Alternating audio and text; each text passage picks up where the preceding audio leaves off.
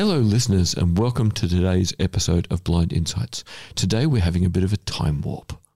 It must at least be 11 years ago that I was sitting in the staff club talking to a friend of mine who's a professor of engineering, and Derek said, Hey, I've written an article all about how we could have a hydrogen based economy. Would you like to read it for me and just, you know, see what you think of reading something about it? Does it make sense? Does it hold together? How does it sound to a non technical person? I'm like, Sure. So Derek sent it to me next morning, get up, read it, slapped myself in the forehead and said, We must all be stupid. Derek's worked out that we can all move forward in this amazing way and have a renewable source of fuel that seems pretty safe, but I've got to quiz him on the safety aspect. And here we are, at least 11 years later, and Twiggy Forrest has just come out and told Australia that he's going to run all his mine trucks and mine trains on hydrogen within a couple of years. So we thought, right, it's time to get Derek back, dust off this paper, get him to fill in what's changed in 11 years, and explain to us maybe why the world is finally ready for hydrogen, but also where hydrogen is going to fit in a broader package of new technologies.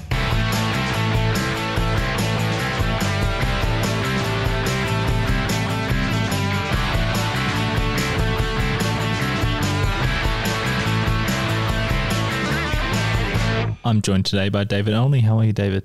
Very well, other than the fact that my big pink coffee is now empty because I drank it while we were recording Strategicon. So I may go through withdrawal halfway through this episode. well, we're talking about some really important things. We're also joined with Professor Derek Abbott. Thank you for joining us, Derek. Pleasure to be here. Oh, he's got the cool radio voice. Yeah. This is good. Yeah, that was great. It's excellent when everyone's got the cool radio voice. We take on an extra level of credibility. Mm. I, I, didn't realize this fact. Um, it sounds weird to me when I listen to it. No, no, no. I think my voice is terrible. So you're fine. As long as you only think your voice is terrible, everything's actually groovy. Oh, fine. yeah. Oh, no. Now he's going to go for talking to the whales and very deep and serious. okay, Derek, in your best deep serious, 11 years ago when you wrote the hydrogen paper, what motivated you then to go, someone needs to think this through and summarize it in a single document? Well, I was looking at renewables in general and um, seeing how renewables all fit together and how we as an ecosystem can uh, take on renewables in the future more and more and how it would all fit together and function. And it seemed to me uh, to make that dream of going 100% renewable in the future that you would need some other form of fuel uh, to help drive that. And it seemed to me, uh, out of all the options I looked at, that hydrogen was the way to go. And there are a number of reasons for that. Um, uh, the key reason is that what we call the hydrogen cycle is perfectly renewable. Let me give you an example. If we, uh, say, electrolyze water with electricity, we could get that electricity, say, from solar power create hydrogen oxygen. We then utilize or burn that hydrogen, it turns back into water. So it's a complete uh, closed cycle in a sense. So uh, wherever we ship hydrogen around in the world and utilize it, it will go back to water. And so the uh, so it's a complete closed cycle for the for the ecosystem. Uh, and when I looked at other ways of doing it, it wasn't quite as clear as hydrogen. So it seemed to me that hydrogen was was the way to go. The other thing I remember being really important was that so many steps of the process we could use things we already had. So I seem to remember you writing about the fact that we could use solar power and Stirling engines together to produce the hydrogen. So it was stuff we already knew how to do. We could transport the hydrogen in vehicles that already exist we could retrofit service stations to have one hydrogen pump safely. So this was a thing where instead of having to put electric car chargers everywhere or fundamentally alter the world, we could retrofit you know the infrastructure we already have.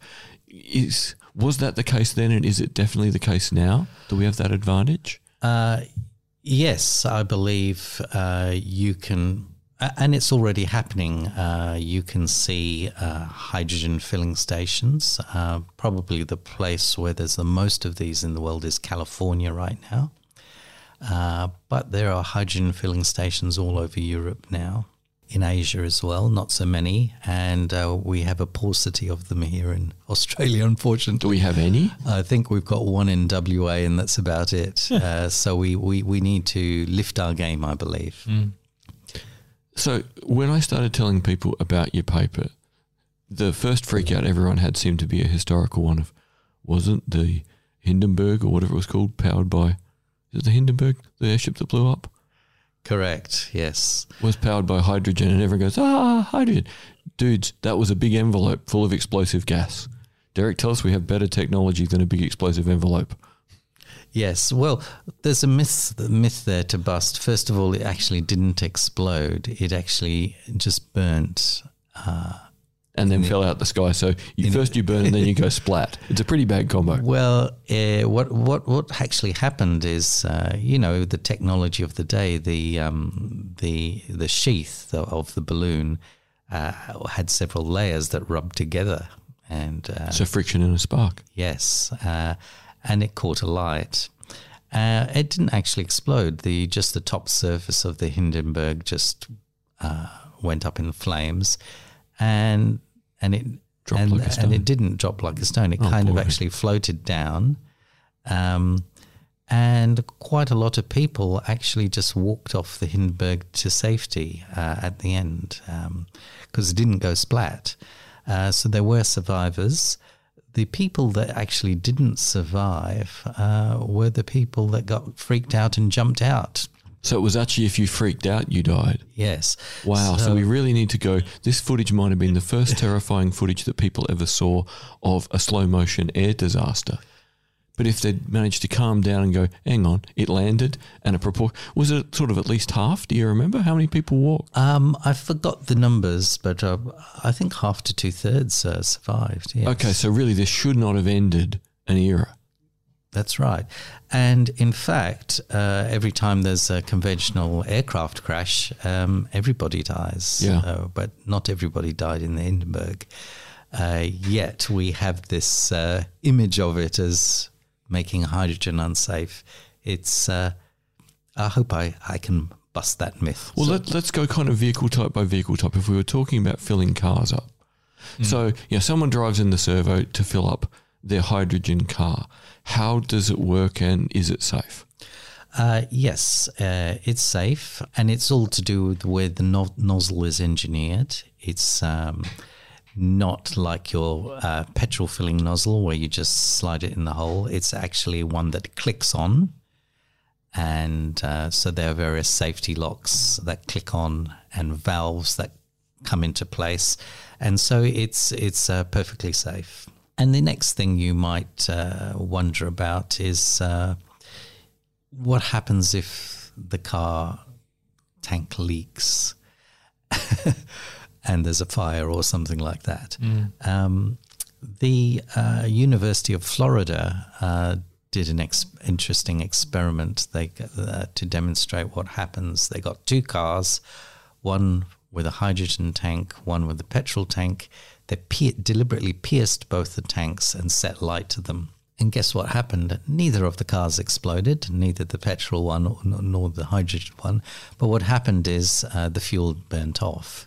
In the case of the hydrogen car, because hydrogen is so much lighter than air, uh, the hydrogen went up uh, in a thin flame. Looked like a jet, a, Yeah, a, a jet on a Bunsen burner sort of. Yes. Thing. Wow. How did you know that? Oh, I, I remember in you know chemistry or whatever in Oh, high okay. school the wonderful Yeah, yeah, yeah. sensation of the sound of the gas rushing through and the woomph. That's I right. like that sound. Yes. So, so it was like that with the uh, test they did in Florida. And because it, when it goes up in a thin flame like that, um, Really the- manageable. The, the driver's seat is well away from that and the driver is unharmed. Whereas in the case of the petrol car, this is a complete different story. Petrol is now heavier than air. It uh, goes all, spills all underneath the car. The whole car goes up in flames. And uh, in fact, in a little over 60 seconds, if you were sitting in the driver's seat, you would you'd be fried. So, in that sense, um, petrol is more dangerous than hydrogen. Now, let me i'm not trying to say that hydrogen isn't dangerous. Of course it is and so is petrol. All all forms of fuel are mm. dangerous. It's um, it's just a different ball game with how we handle them. It's about the management how, strategy. how we do the management structure yeah. and uh, and and putting all the safety uh, things into place. And if we put sa- sensible safety measures into place um, um, it can be as safe as uh, petrol. And, and we have uh, precedents for it. Um, for example, the space shuttle uh, was hydrogen fueled, and that was a perfectly safe uh, uh, space mission. Um, All but once, and that was different issues. That was tiles. Yes. So again, listeners, wasn't space shuttle did go bang, but it wasn't related to fuel. It was related to tiles failing when ripping through air and causing huge friction. Again, a bit like the Hindenburg, we're down to friction being the problem. Exactly. Yeah.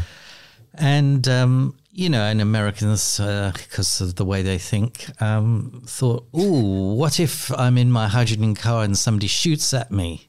Like mm. in the movies, nothing will happen other than in the movies. Will it go bang? Uh, so, of course, we wouldn't worry about such a problem in Australia, but um, in America, they had to do the experiment. So, in the Lawrence Livermore labs in the States, they uh, got a, a hydrogen uh, tank uh, with compressed hydrogen in it and uh, shot it with uh, armor piercing bullets. And guess what? It didn't explode. It just fizzed out because we released the pressure. It just fizzed out. So here's a question for all our listeners, and I sort of vaguely remember the answer. But the point is if we move to hydrogen, it's not just a case to that every vehicle needs to be new and different. We can actually retrofit internal combustion engines wow. to make use of hydrogen, can't we? Now, ah, this or is this the changed since you wrote. This is the line I took when I wrote the paper all those years yeah. ago, and my reasoning. Oh, and it's true, you could retrofit existing combustion engines with hydrogen. And my line of thinking at the time, why I was sold on that way of doing it, is that in those days fuel cells were not that good. yeah. And, very inefficient and very dear. And it seemed to me that if you retrofit and use our infra- existing infrastructure, uh, you'd keep all the car manufacturers happy and employ lots of people helping to do the, the retrofitting. Yes. So we suddenly solve it, structural unemployment. It seemed to be a win win situation yeah. at the mm. time. Um, however, my view has now changed, and the great thing of being a uh, great thing about being a university professor and not a politician. You can change is, your mind with I'm, evidence. Is I'm allowed yeah. to change my mind yeah. when I see further evidence. You're a good uh, Bayesian. Uh, you got extra evidence. You had to revise your hypothesis. Exactly. This is what scientists do. Whereas, unfortunately, when politicians change their mind, they're accused of being flip floppers or inconsistent. Mm. Um, we somehow don't allow them that pleasure. Um, but um, but yes, uh, so I've changed my mind on it. And the reason is that fuel cells have been improving all these years. They've been getting better and better. And uh, there are lots of fuel cell hydrogen driven uh, vehicles around the world today. Mm. Uh, everything from you know forklift trucks uh, in Amazon headquarters to uh, various uh, hydrogen buses in select cities of America, in Berlin, in um, various uh, European cities, uh, even in Australia. Do you be- can you believe this? Uh, the University of Queensland uh, looked a number of years ago looked at its twenty four million dollar a year electricity bill and the then vice chancellor of that university said, Hey, why don't we just all go solar and uh, kill the electricity bill? So they did, and they installed uh, massive amounts of solar panels uh, on the UQ campus, and they've gone completely solar. On top of that, they said, okay, let's now use that solar to generate hydrogen on campus. And I don't know if you've ever been to the UQ campus, but it's a much larger, Oh, it's a big campus with beautiful green spaces. spread it's out, lovely. spread out Yeah. campus compared to Adelaide University, and so they actually need uh, Little microbuses going around the room. inter-campus buses uh, riding around to drop people off to various places, and so they said, why not run these buses off hydrogen? And so that's what they they're doing with So their, they made it on campus with their and own then used home, it on campus. with their own homemade hydrogen, and that's wonderful. and why did we have to wait till now of having Derek on the program To know that. for something so bloody important to be made evident? yeah. Well, uh, you know the uh, the wheels of politics can move slowly And buses. and, and move slowly, but I think there is a general a, a- growing a growing realization that hydrogen is the way to go. And one of the things that's really propelled that and has made the penny drop in the minds of lots of Australian politicians is that uh, recently uh, Japan announced that it wants to go totally hydrogen by the year 2030. Which means we will suddenly buy vehicles and everything very cheap and we could export to them. So it's a win win. Yes, or we could be the uh, exporter of the hydrogen to. Yeah. to Because uh, was it here at Crystal Brook or somewhere we're getting our first major plant? um, I have to get back to you on that. Yeah. I think it was somewhere here in South Australia we were meant to be getting a fairly major hydrogen Yes. plant. Right. Yes. Uh, there are major hydrogen initiatives here in South Australia, so our existing government's very keen, very keen on it. We have um, hydrogen initiatives being researched in the Tonsley campus that are government driven, and so there, there's some exciting things happening around Australia. So we need to see more of it. And given our huge land mass in Australia, Well, that was part of your original argument. so much sunshine all the time to use sunshine. solar to make hydrogen. So, what does a hydrogen plant look like? Well, there are various ways uh, to make hydrogen, and um, I see the key way of doing it from solar power is to simply electrolyze it. Yeah. So to use electrolyzers. So uh, these are basically electrodes that you stick into water, um, uh, pass electricity through it, and produce hydrogen. And so what that will actually look like. Uh, uh, in a, in a commercial setting is a huge big box. Uh, So, just lots of big boxes sitting Lot- beside each other. Yes, uh, r- driven off solar power. And they don't necessarily need to be co-located with. So, you can have a little one is. just for UQ, or you can have a whole farm of them. It's, it's really up to what you want to do. So, this thing can be done at anything from a micro to a macro scale. correct. So this is wonderful in that you could go, we'll have five of these processor units, or we'll have a hundred, depending on what we need to do at a given place. That's right. It's completely scalable. And the storage scalable. Yes. Now uh, I will come to that. Uh, I was going to come to that later, but I, I may as well. Sorry, we get too excited Yeah. and get out of, all out of track. I'll, I will. I will talk about that now. So one of the things about hydrogen, if you want to store it, uh, the the great thing about hydrogen is that it's got a, a lot of energy content per unit mass, and so uh, it's a great fuel. But its energy content per unit volume, however, is not very good. It's uh, it's a very uh, Ah. uh, rarefied gas. And so uh, to store it, you want to compress the gas. I see. And you might have to say store it at 500 psi, pounds per square inch. So fairly serious something like pressures. So you need some serious pressures, which takes energy. Yeah. And you need uh, serious uh, canisters to put that in uh, that have got a nice big thick. So again, they're scalable. You could have as many of those in a space as you potentially needed. Yes. However, because you're doing 500 psi and you've got some pretty heavy duty uh, canisters, it's something uh, we would like to not have to do. It's uh, it puts a strain on the economics of it. Uh, it's doable, but um, So that's the economic difficult. That's the that's, That's the pinch the- Um, point economically, and perhaps safety wise, the well- pressure vessels.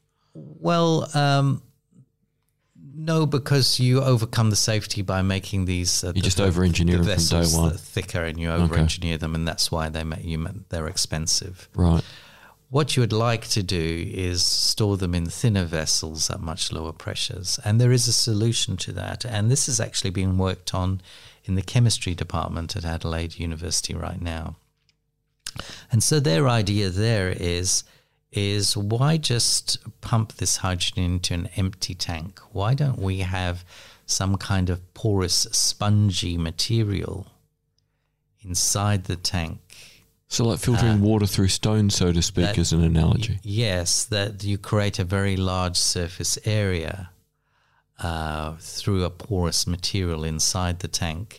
And it turns out that if you do that, you could store hydrogen at 100 psi, say, instead of 500. So suddenly you've got your game changer. So it's a big You've got game rid of your pinch point. You've got What, a big so game changer. what does the surface area do? Sorry, I'm not. It enables you to store the hydrogen at a much lower pressure. Because Right. the, surf- 'cause the, the medium in there changes how the pressure interacts with things, yeah? Interesting. Correct, yes. And what that then means is that your vessel that's containing the whole thing can be thinner as well. Wow. So suddenly building these things, you can have a lot of them. It costs a lot less. Depending on what that medium is in the vessel, too, that's going to make the vessel more stable Yeah, because Correct, it's got yes. structural integrity in relation to the vessel. Correct, yes. Ooh, this is okay. Yeah, that's the kind of stuff 11 years ago when we were talking about over whiskies was you know not even on the horizon yet, was it? So let's talk a little bit more now about the econ- the general economics of hydrogen and why it might actually work out. But before I do that, I want to talk about what's happening in renewable energy globally. Mm-hmm.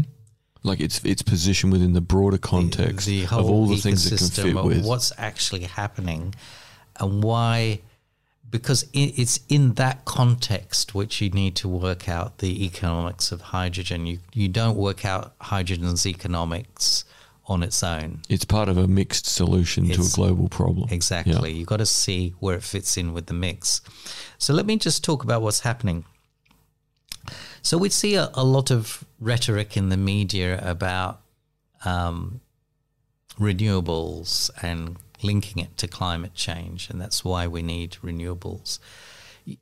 Uh, I'm going to say something that might surprise people here, um, and I'm going to say you actually don't even need that rhetoric anymore. the economics of renewables is We're already there. so favorable. Okay. We're already there.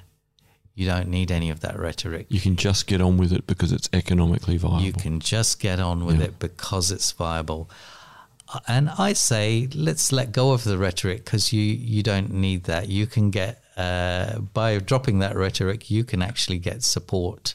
well, Twiggy Forrest, he wouldn't be doing it if it wasn't economically Uh, You can get good. support from uh, both both parties uh, in every country, and it's already happening. Like um, our uh, we have a conservative government here in South Australia, and they are heavily supporting renewables and hydrogen.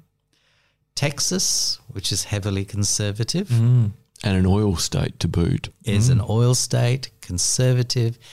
You won't believe this about Texas. Texas is one of the regions in the world with the highest penetration of renewables. Wow. So you've got to ask yourself, why are Trump loving, fan, fan flag waving Texans going for it? Yeah, but I will say one thing at Texas that Austin is one of the most amazing cities in the world and is more like Seattle or San Francisco than Texas. Correct, And that's yes. where most of the power is and it's where most of the brains are. So the power and brains of Texas are not reflective of redneck Texas. It, it's two different worlds. And if it wins in Austin, well, suddenly you're going to have an F 150 with a fuel cell. It'll just happen. So I've posed this question to uh, uh, my contacts in Texas that are in the power industry, and this is the answer I've got.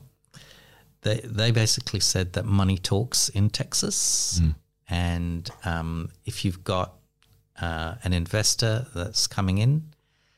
Uh, sees that uh, you know to set up a wind farm or a solar farm is a good deal for him, he'll do it because it's the money that matters. And so my next question was, okay, this is very well, uh, all very well, but so why is it that uh, the penetration of renewables as a percentage, that is, of what else goes on in California isn't so high as Texas? You would surely expect California to have a higher penetration than Texas. And it turns out the answer I was given is uh, yes, the political motivation obviously is there in California because that's California waves the renewable flag. However, in Texas, the uh, what's called ERCOT, which is their equivalent of uh, the electricity operator in the state, just so happens to have uh, a lot less red tape than um, than California. So if I'm an invest uh, uh, an investor wearing a big Texan hat with lots of money, You can get stuff and done. and I'm and I want to make a fast buck, uh, setting up some wind farm, I'll do it in Texas, not in California, Yeah. because I will get all the red tape passed uh, very quickly. Whereas I could be waiting, Yeah. you know, one or two years in California, whereas I want to start seeing my return on money straight away. Well, the classic example of that is solar thermal plants. Right. Like California wanted them, yep, but other states got them yep, because of the environmental implications. When no one knew, other states just said, let's have a go. yep, California said, prove it won't damage the environment. Yep. And in doing so, they lost the opportunity. So that seems a good analog for the broader thing of renewables. Yep. So the point I want to make about Texas is its high penetration in into Texas is nothing to do with politics. It's all about making a buck. The economics is right, but it's also to do with the administrative efficiencies they have there, um, as well. Uh, and so I think there's a, a lesson there for Australia. Uh, I think the um, Well, you know, some part of Texas is, what, is Texas a sister state to us here? Think we're sister yes, states. Exactly. We're sister states. So the lesson here for Australia is uh, I think we are starting to see uh, political uh, motivation uh, for getting into renewables and hydrogen, particularly after Japan's announcement. Po- Many politicians are realizing that there's a buck to be made there. And uh, we need to be looking at creating the administrative efficiencies that can make it happen qu- quicker. I take the Texas lesson over the California lesson. And so not have to be waiting for ages to get approvals for, say, a transmission line connected up yeah. to a farm, uh, or getting placing a farm in a certain location. All all the sort of approvals one has to go through. If those can be uh, set up so that it's an efficient deal for investors, we'll see a lot more of it happening. So that raises an immediate question for me where you just said transmission line. So until now, we've had the thing that solar works during the day, and this is why we've had the move to solar thermal plants so that we can have energy at night from the heat stored during the day. Can hydrogen be used to you know generate massive amounts of power? So during the day could solar panels be used to make and store hydrogen that then runs a power plant at night or you just need too much hydrogen. It'd be too big for the storage, just not economically viable. No, that is absolutely viable. Okay. And that is one of the things you would want to do. So, the reason I wanted to bring up this point about renewables in general, as I said, is I want to set hydrogen in this context. And uh, another thing I, I need to say about renewables is that another thing that is making it all economically come into play is this concept of electrification. Now, when you say electrification to, to people, they immediately think, oh, my Tesla battery or my Tesla car. okay. But there's more to it than that. Uh, electrification is a big movement uh, that's happening throughout the world that people don't realize. Uh, well, you will realize if you just think about it. everything is becoming electrified. Yeah, everything Um, we use, we, just- we plug in. Exactly. Think about uh, uh, garden equipment. Yeah. Um, Doesn't matter what. It's got a lithium ion battery. Power you charge it up, you use it, and then you recharge it. Everything's That's becoming new normal. electrified. Yeah, it's the new Yeah. normal. I recently uh, went throughout my old uh, petrol-driven leaf blower in my garden and got an electric one. And guess what? I didn't do it to save the planet. To be It was more bloody good value. to be more green. Uh, I, I'm, I'm, I, I, I'm going to be honest here. I did it for my own selfish reasons. yeah. I just didn't want to breathe in the, the, the, the fumes, gunk. or, or the gunk. Yeah. And I'm the only one in my family that's strong enough to pull the ripcord on the petrol driven. And you want to be able to hand it to small humans when they get bigger and say small human. So now I can pocket hand money. it to my small humans and my wife, and, and all they have to do is do a flick of the switch, And they're off. and they're off, and they can do it. Uh, so it's completely selfish, It doesn't need to be serviced either. but it's more convenient, uh, much more convenience. And and this is the thing about electric cars is the convenience. You look under the bonnet, guess what? There's no engine there; it's empty. You just got little electric motors by by the wheels, and you've got a battery, and that's all there is to it. And and uh, it's a huge game changer. Because eh, remember, in the beginning of this podcast, I said that in my paper ten years ago, I believe the way to go was was to retrofitting. was Yeah. to burn hydrogen in a combustion engine. Now I've now changed my tune on that. And what I believe now is electric cars are a big game changer. And what we're seeing with electric cars is that there's basically a factor of a thousand less moving parts in them than a mm. combustion car. That's huge. That's a huge game changer. And what does that mean? That means if you can get rid of all those moving parts by going electric, mm. A, you've got much more reliability long term.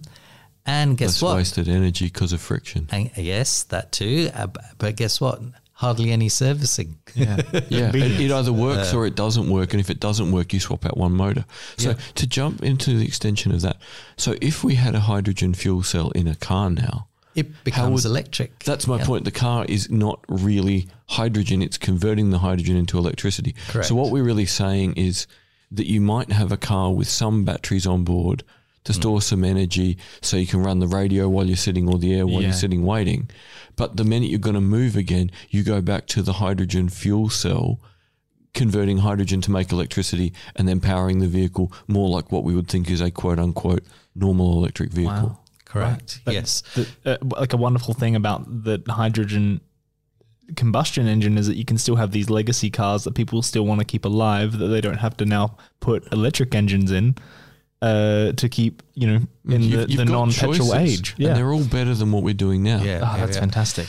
Now, let me tell you uh, another little wrinkle on this, the, the whole thing, and that is that um, a lot of people are uh, in the industry are saying things at the moment like uh, hydrogen will be no good for your family car. It's only good for big buses and big trucks Why? and and so on. Uh, so for long distances, big heavy haul stuff. And the logic is the reason why they're saying that is that uh, for long haul stuff, um, it starts becoming uneconomical to have lithium batteries Yeah. because you're carting around this. Yeah, the weight of the batteries in a truck is just ridiculous. Yeah, your weight, weight, weight of your battery in your truck will be as much as the Yeah. load you're so if trying you have a to B double, one of the trailers is the batteries, one is the load. Yeah. yeah, yeah. Kind of so it's better to have hydrogen, which is relatively light, and uh, you burn it off as you go. And fill up at any servo because we've retrofitted it. Uh, Yeah, yeah. pump. Yeah. And so the economics of the hydrogen works out really well for um, for uh, uh, big vehicles, but when they run the figures for uh, smaller vehicles like your family uh, sedan, uh, there's a crossover point, and at the moment, it's looking like um, you know Tesla got it right, and it's the lithium battery is is better for smaller vehicles. It works out the economics works out cheaper, and you're carting around a relatively lighter battery, so you get away with it. However, that's the current thinking. but I'm thinking more long term. And I'm thinking that might be the case in the short term, but I'm thinking in the longer term, we might start seeing um, hydrogen fuel cells in um, smaller cars as well. Now, uh, let before I get on to explaining why I think that, let, let's talk about the economics of hydrogen as it fits into the context of what I've just been talking about about electrification and renewables.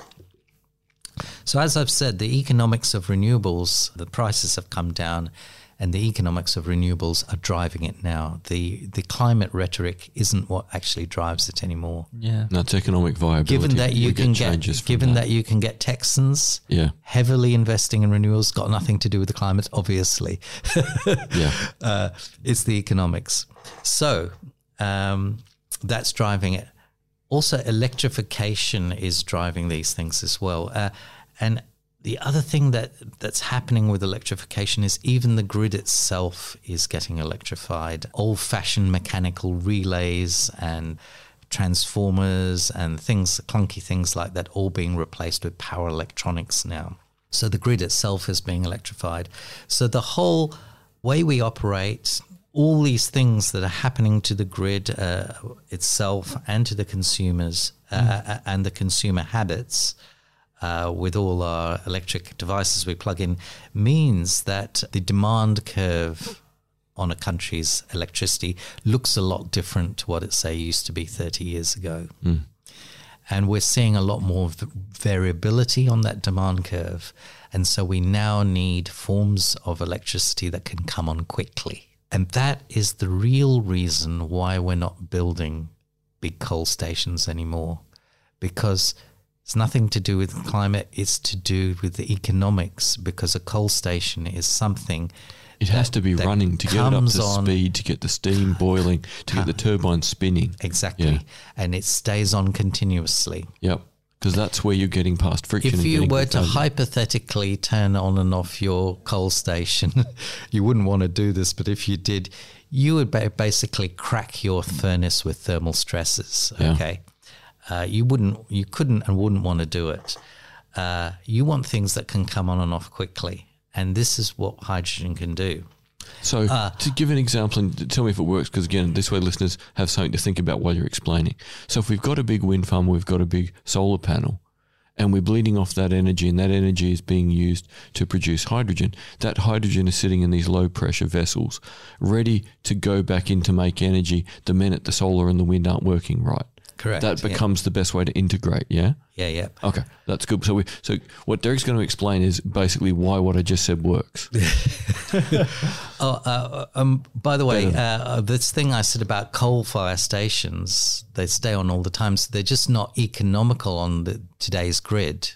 Because they're not smart. It's like the because machinery has go- to keep spinning. It can't, it, it can't be varied up and down to meet our today's demand curve. And today's command, d- demand curve is a function of the electrification, uh, all that's happening in electrification, and what- and is also to do with the fact that we got more renewables on, and and they're on because they're so cheap. Uh, so it creates all this variability that we have to meet. And the same reason that coal stations are, of, uh, no new ones are being built is the same reason why nuclear power is, in fact, declining around the world. It's less to do with the rhetoric about nuclear power and being dangerous and Fukushima and all that. Mm. It's more to do with the actual economics of it because nuclear It's power so expensive. nuclear power, just like a coal station, produces nice constant ah. power output, which is actually not what you want on today's grid. Yeah. You want something that's quickly variable that can fill in, fill in for you. Because what often takes grids out is the fact that suddenly something goes wrong and there's energy that has to be shunted somewhere and it can't be shunted and then you blow a part of the grid. Whereas if you've got so many small things that you can just go power down. Uh, Exactly. Yeah. Now, with a nuclear power station, you can um, modulate it very slightly, but not enough. Not radically. not Yeah. radically. And if you were to radically uh, try and ramp up a nuclear power station. Guess what? Bang. Same no no same thing same thing with a coal power station. You will thermally stress the nuclear vessel. So I was right. Bang. and it, well, it won't bang. It will crack the vessel, and you'll get leakage, which is what Yeah. what Fukushima. you don't want. Ah. Yeah. Which you don't want that. So basically, It's a, safer nuc- a nuclear power is expensive anyway, and to put it on t- t- today's modern grid is even a, a worse a deal. Yeah. Because it's not giving you the type of power you want. No it's giving you constant power rather than variable power. Today, we want variable power. So, things like um, dams with hydropower and stuff like that are great today if you've got them. But where you don't have them, you will need something like hydrogen. Um, Connect uh, to wind or solar or wave energy to make it happen. To make Doesn't it matter So you're telling me that all the energy that we've been using thus far, if it if it isn't being used, it's wasted completely. Well, because it's dangerous. It has to be directed somewhere. Uh, yes. So uh, it's funny. I was uh, in a conference in Russia, and um, uh, f- uh, several years ago, and uh, there was a bunch of Russian uh, nuclear engineers and scientists on on the boat. Uh, this was uh, this is a beautiful conference where I was on a boat uh, floating down the Volga. And With uh, vodka. uh, with lots of oh yeah um, On the Volga with vodka. uh, yes, I was on this boat with. Um, uh, it was fantastic, and uh, at the banquet on the, we had the whole conference on the boat, and on the banquet, every time I turned my head around to talk to somebody and look back at my glass in my hand, it was magically filled. somebody kept filling it, and I must have had about twenty vodkas on that uh, on that evening. but uh, I was very, I was fine. Um, I've- After, I've got- later. no, I've got a strange body where I can uh, take uh, enormous amounts of spirits and be and not get drunk. But a smallest amount of wine, for example, makes me feel sick. Which is why he's whiskey guy on Fridays. Which I feel sick with wine, so that's why I'm a whiskey drinker. Yeah. Uh, anyway, that's uh, a sidetrack. So, yes, so I talked to these Russian uh, nuclear engineers and I asked them about nuclear power in Russia and what some of the problems are. And they said the biggest the biggest problem with nuclear power is we actually have to dump a lot of the power. Yeah. We and, have to and you have to it. find a safe way to do that. Yes. Yeah. Um, we have to curtail it. And so what that's saying is straight off the bat is it's actually getting more and more uneconomical. Yep. And you need on and off power. So if we talk about hydrogen being useful in so many different ways, can we imagine an era where rather than natural gas going through pipes and arriving in our house to burn, that we would use hydrogen or electrification will really remove even the need for natural gas fairly soon? Okay, well, Or have I bitten off too big a thing you want to come back and do another episode? that's a good question. You know, I don't have a crystal ball uh, uh, about those sorts of things. Um, I we'll, we'll have to see how that game plays out, um, and it depends on the end user, uh, on society. As a society, Do we feel safe and comfortable? do we not care about our gas anymore and all happy, all happy yeah. to move across to inductive stoves? No, Um, surely not. um, if we do that, we could just get rid of gas altogether. That's true, Wow. um, uh, uh, potentially. Uh, but I, I, I think it, dep- it it's a societal decision there where where people want to go with that. Um, so it's, it's difficult to predict that sort of Again, thing. that's more of a political decision than a science decision. It's also a social decision as well. Um, but yeah, so let me let me go on to what I think is happening. So so as I explained, you know, you've got electrification, you've got the grid going more and more renewable, and we need uh, sources of energy that can turn on and off quickly. So where does hydrogen actually economic? How does it economically work out in this scenario? So this is where I've been doing some modeling with my students right now. And what we're looking at is uh, what if we deliberately oversupply renewables in Australia? What if we lay on more renewables, more solar, more wind than we really need. And you might say, well, why do we? Why would we want to do that? Saying, well, we uh, want to ship hydrogen off to Japan, generated from solar power. So you're going to need more renewables than you domestically need if you want to be a next uh, a net exporter. Now, the nice thing about oversupplying renewables is Australia is a very big place, and so you have different time zones. And so it might be nighttime in one end of Australia and still daytime in another end. Mm-hmm. Okay. So if you've got a network of renewables around Australia and you've oversupplied renewables because you want to make hydrogen, guess what? You've also reduced the country's need for storage. So basically, what we need more than anything then is interconnectors. Yes, so that energy exactly. from Perth can power across to Sydney late afternoon. Exactly. Right. Exactly. Now, Perth is uh, unfortunately not part of Australia's No, no, uh, na- alternate universe. uh, national energy market. It's in its own alternate universe. But this is modeling we will do. We will look at models We'll pretend they're part of the Federation. not including Perth and models including Perth. And we'll look at the economics of uh, whether having a power line between Perth and South Australia makes sense or not. Um, I suspect it might make sense down the track, but um, we're kind of leaving it out of our models for the time being.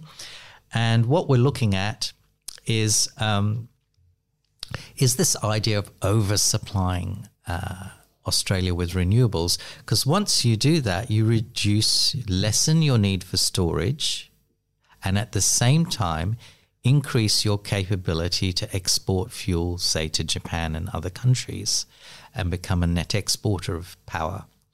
Um, and so you're killing two birds with one stone. You're getting a double hit there. So that's where the e- the, the power of this economics comes in. uh, can you see?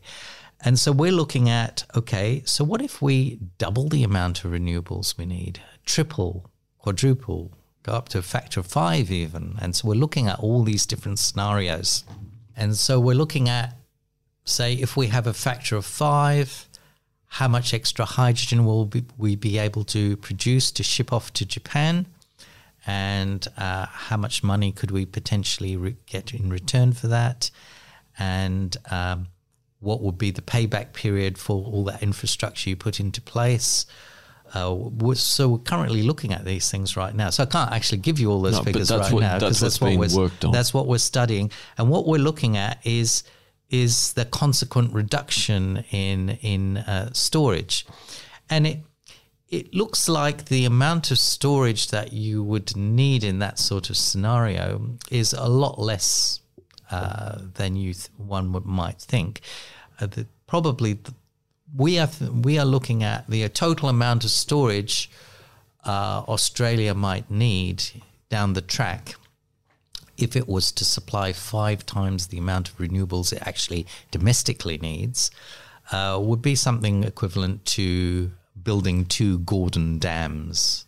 So big Uh, but not horrific. Big but not horrific. Yeah. Um, and you know, you might not do it with all with dam. You might build some smaller dams and then have some hydrogen that you keep behind that you don't export to Japan and fill in the gaps that way. So what this is showing is showing us is, hey, this stuff is doable. Uh, it And with does the technology we have now. it does fit together. yeah. Can can I ask what uh, water is it? Is it water as a source for your hydrogen? I assume. Yes. Yeah. yes, so yes. It, does it does it have to be like very clean water? We are we taking from our drinking water supply to to make this? Uh, yes. So uh, that's an interesting question. So uh, yes, uh, to efficiently electrolyze water, you would like to use clean water. Because I remember in the, the article, I seem to remember you writing, let's go with desalination, make the clean water using the solar energy, Mm, and then make the hydrogen. And that way, that just becomes a, a, you know, a circle we keep going. Closed Yes. system. Solar to desalination to water to hydrogen. Yes, and and you could keep the circle going because once you've you've done it once, and you've created the uh, clean water to then electrolyze, and then you use it, burn that hydrogen, uh, and use it. That turns back to water. So what if we can collect the water that we generate, the clean water, and put it back into the system and use that clean water again. Mm, so beside the hydrogen storage is the water collection. So there's a whole, could be a whole water collection infrastructure. And so, um, You bottle it up and it pays for itself. yes. The prices of bottled water. So so I, I think, I think uh, that creates a whole new economic structure, and it kind of solves the water problem as well. Yeah. because Yeah. you're using water in a cycle there. And you're saying from day one we're going to work towards that it just doesn't disappear in the atmosphere. Yeah. That in the big heavy vehicle that stores hydrogen, we're going to keep its weight constant because it's going to recapture its own water. And when it refuels on hydrogen next time, it's going to unload its water. Yeah, yeah. Yeah. So my my my vision is uh, in the same way we have filling stations to fill up with petrol or hydrogen. Um, we should have in those filling stations means of trucks and cars being able to dump the water that they've generated, so that water is collected and and, and Wow. uh, shipped back. And water is a simpler thing, and we have infrastructure. So the point is, you know, we know how to move water in an old-fashioned way. It's safe. You can put it in a pipe and it will go along. You can pump it occasionally to get it where you want. yeah. So we have lots of potential to move water around with technology we already have. There is a caveat in that pumping water is pretty energy intensity. Yeah, but you're talking about a world where we're making lots of energy. So Yeah, yeah, that's true. That's true.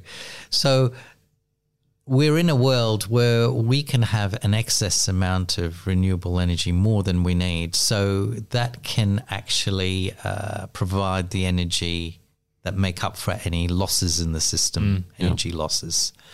So one has to one has to think in those terms and see that it is a doable exercise. and people have to be shown the integratedness of all of this. yes, it's not ever just one thing. It's what five or six things it will connect to. Now, I've got one final question which you can either choose to answer or we'll just leave it out. Is it possible to have a hydrogen plane? Yes, it is possible. It's actually was done in the 1980s by the Russians. Whoa. They had an a, a, a aircraft called the Tupolev, and um, it ran on hydrogen. No kidding. So through the turbines. But it was actually hydrogen combustion. Yes, so through the turbines. yeah. So really it becomes And- the alternate fuel for the turbines. And as I said, the space shuttle was hydrogen. So Yeah. obviously you can have a Right, it's hydrogen big- plane. yeah. Yeah, but again, that well, I thought you meant the boosters. So that is Yeah, just yeah. that that's gratuitous amounts of thrust. But I wanted, could we get to the point where sixth generation fighters, where the next generation of Airbuses are all running on hydrogen and just water is sprinkling down? No kidding. Yeah. Uh, yep, you can do that. Oh, that is such a cool place to nearly Yeah. end. And, And- what is the hottest performance vehicle running on hydrogen? Uh, Is there one yet? that's a good question. Uh, there probably is, but I, I haven't followed up that. Okay, uh, we'll leave that to Tim as the as the car guy in the building. I'll find I'll find out. But uh, can this is I, an I mean we've already proved the efficiency in so many ways, but I I, I kind of want to get into the like an an engineering question that's been on my mind the whole conversation. I don't know the term exactly, but I know that um, when you put fuel into a combustion engine, twenty two percent of of the energy that you you make is is the kinetic force that you actually want, and then the other seventy eight percent, or I don't know exactly the percentages, is you know um, Heat. we call energy that we call that the conversion efficiency. conversion Yeah. efficiency. So, Yeah, what's yeah. the conversion efficiency of of a fuel cell, for instance? Okay, um, that that's a good question, and um, yes, you will be uh, losing uh, quite a bit of your power. Um, uh, I can't remember all the figures off the top of my head, but I did. I did do a crazy calculation in, in my paper 10 years ago, ju- just to give you an idea that all this is doable. Uh, so I'm going to answer your question in a different way. Sure. What I did is I is I um, made conservative estimates for all the inefficiencies one would uh, encounter when producing hydrogen and then utilizing the hydrogen. And I calculated what area of solar panels I would need to actually produce an amount of hydrogen that would actually run the whole world. Oh yeah, I remember this. I remember giggling hysterically. so 15 terawatts is what you need to run the whole world, right? Um, And guess what the area was? It, it wasn't a stupid area. It was only the area of the whole of the state of Victoria. Yeah. When you spread it across the world, you just start laughing, going, we could fix most of our problems Yes. economic and environmental, and energy for life and industry with one now integrated solution.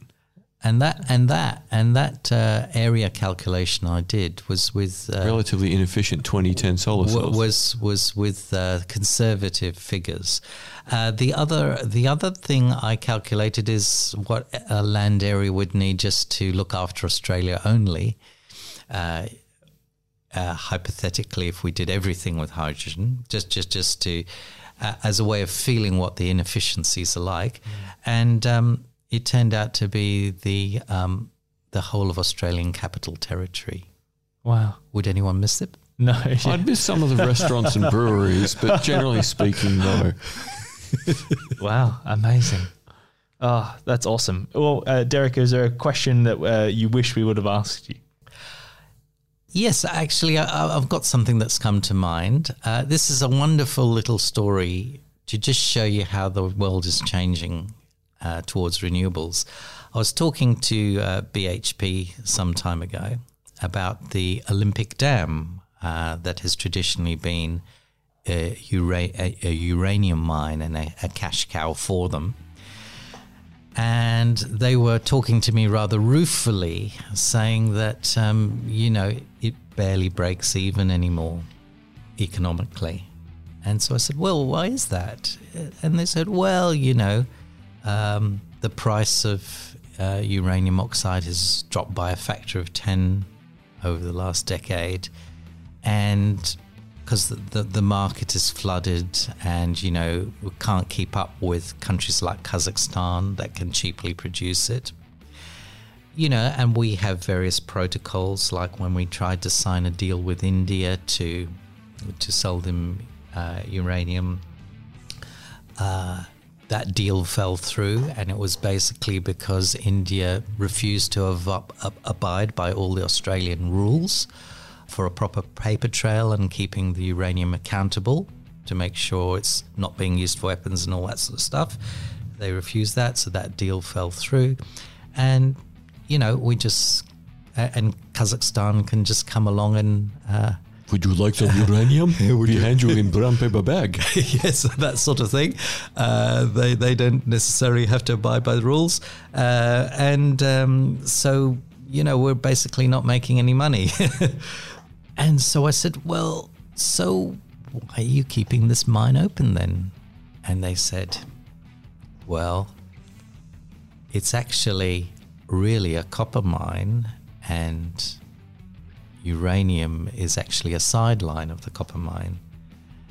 And so we are keeping the mine open simply as an, in, we see it as an investment into the future for its copper.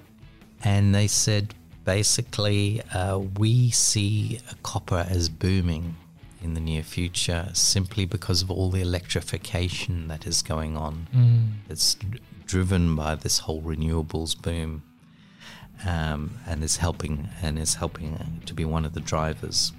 And so I think this is a marvelous story because here you have the mining lobby, one of our uh, biggest players in the mining lobby here in Australia, essentially saying that their nuclear power cash cow, or used to be, is now that mine is now going to become a renewables cash cow. Mm. Yeah, renewable and electrification cash cow. And renewable Which is the future for as far as we can Yeah. imagine at the moment. So if the la- mining lobby is seeing that shift, We're already there.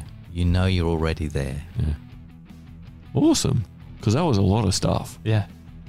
It's all very cool. Listeners, I'm going to listen to this at least twice to learn all the new bits since Derek wrote the article. So I do suggest if it all got overwhelming, just stop and re listen later. Yeah, 100%. Because there's so much to learn here. Mm. Well, thank you very much, Professor Derek Abbott. It's been lovely having you here.